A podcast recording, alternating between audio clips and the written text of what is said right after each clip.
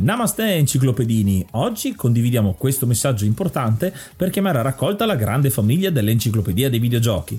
È passato ormai qualche anno dalla nascita del progetto e per continuare a creare contenuto abbiamo tanto bisogno di voi. Il computer con il quale realizziamo tutto il materiale dell'enciclopedia dei videogiochi, dal podcast alle grafiche, ai video, alle dirette, eccetera, dopo 12 anni di onorato e fedele servizio ci sta abbandonando con una rapidità preoccupante che ha reso quasi impossibile continuare a creare contenuti. Quindi, se volete, potete contribuire dandoci una mano andando su enciclopediadeivideogiochi.it e cliccando supporta il progetto. Ogni donazione ci permetterà di sostituire l'attrezzatura fondamentale e necessaria a tenere viva l'enciclopedia. Crediamo che l'unione faccia la forza ed in questo momento ne abbiamo proprio bisogno. Da 5 anni cerchiamo di regalare emozioni, condivisione, informazione su un tema a tutti noi tanto caro, i videogiochi. Grazie a voi potremo continuare a farlo senza il rischio di dover fermare tutto il nostro malgrado.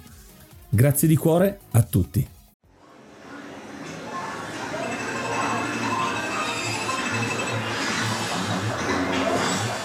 Inizio 1994. Ho 6 anni.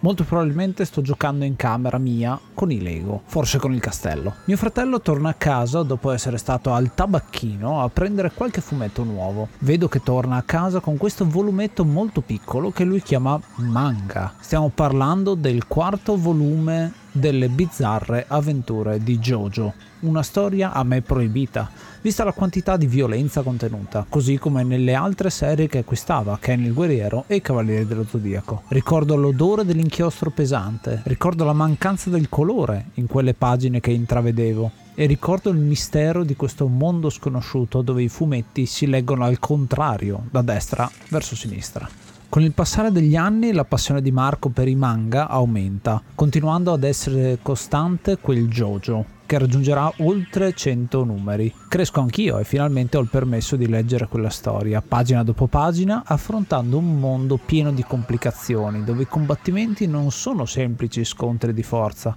ma prove di astuzia, trappole, scoperte di poteri nuovi che interagiscono tra di loro in maniera sempre diversa. Penso di aver letto quei volumi decine e decine di volte e quando con l'avvento di internet abbiamo prima scoperto dell'esistenza di alcuni OAV sulla terza serie, ci siamo raccapezzati per trovare una maniera per poterli trovare, apprezzandoli con gusto. Stessa cosa quando nel 2000 hanno realizzato un altro ciclo di prequel e quando, grazie all'emulazione, scoprimo dapprima un picchiaduro rimasto storico, ma soprattutto uno stranissimo JRPG sconosciuto ai più. Ecco, è questo di cui vi voglio parlare, lo sconosciuto ai più. Al tempo Jojo era un prodotto di nicchia, magari conosciuto da molti, però tutti in bolle separate di conoscenza, vista l'assenza dei social network. A partire dal 2012 viene annunciato l'adattamento anime ufficiale di tutte ed otto le serie ed il mio entusiasmo iniziale vede progressivamente lasciare spazio ad una profonda amarezza. Jojo è diventato famoso, di massa, mainstream.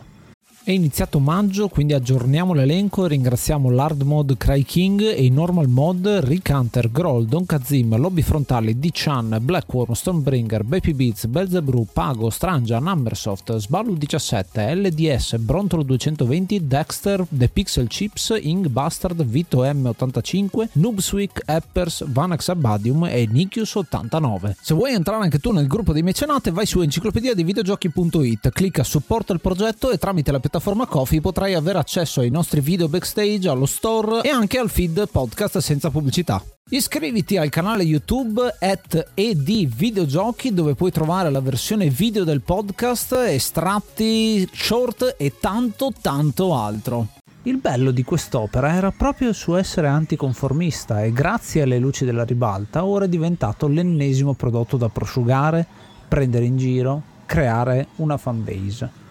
Diciamocelo però, questo processo è anche normale che accada ed è giusto osservarlo con occhi nostalgici, ma d'altra parte prendere atto che io, fruitore della proprietà intellettuale, non ho la verità in tasca e che ognuno è libero di viversi un'opera come vuole, anche solamente in superficie. Ho preso un esempio personale, ma sicuramente questo ragionamento può risuonare con voi citando altre opere. Star Wars, per dire una delle cose più nerd che esistano. Dopo l'uscita della trilogia originale si era formata una cultura attorno ai Cavalieri Jedi incredibilmente forte, quelli che chiamano ancora guerre stellari questo franchise. che è rimasta sbigottita quando uscì la trilogia prequel. Tante cose non andavano bene, secondo loro. Dal personaggio fastidioso di Jar Jar ai midi-chlorian come spiegazione scientifica ad una forza che è e doveva rimanere esoterica. In fondo Star Wars è un fantasy, non un sci-fi. Vedendoli di recente, in un certo senso con occhi nuovi, visto che li sto raccontando a mia figlia, ho potuto notare che i fan prendono pure troppo sul serio i film. In realtà sono sempre stati pieni di personaggi goffi e situazioni comiche. Quindi quello che è stato fatto a partire dalla minaccia fantasma in realtà è molto più simile al media originale, piuttosto che all'idea che ci si è fatta di questo franchise. Parlando della trilogia sequel, invece, lì a cambiare è lo stesso autore, ora governato da Disney e seppur mantenendo i canoni ormai stabiliti, non può non notare tutte le citazioni fatte giusto per farle, oltre ad un politicamente corretto di fondo che pervade i film. Cambia il pubblico, ma cambia anche l'autore. A questo punto temo anche per Dune, un franchise nato sui libri, trasposto in film e videogiochi con ottima adesione all'originale, che ora uscirà con un film dal budget stratosferico. Temo che diventi famoso, di massa e che quindi si perdano nella bolgia di viewer alcuni dei significati profondi che l'opera vuole trasmettere. Queste considerazioni portano però ad un'unica conclusione. Il cambiamento è l'unica costante. Un prodotto artistico muta nel tempo, sia nella sua concezione che nella sua fruizione, ma il consiglio che voglio lasciare è molto semplice. Non conformatevi,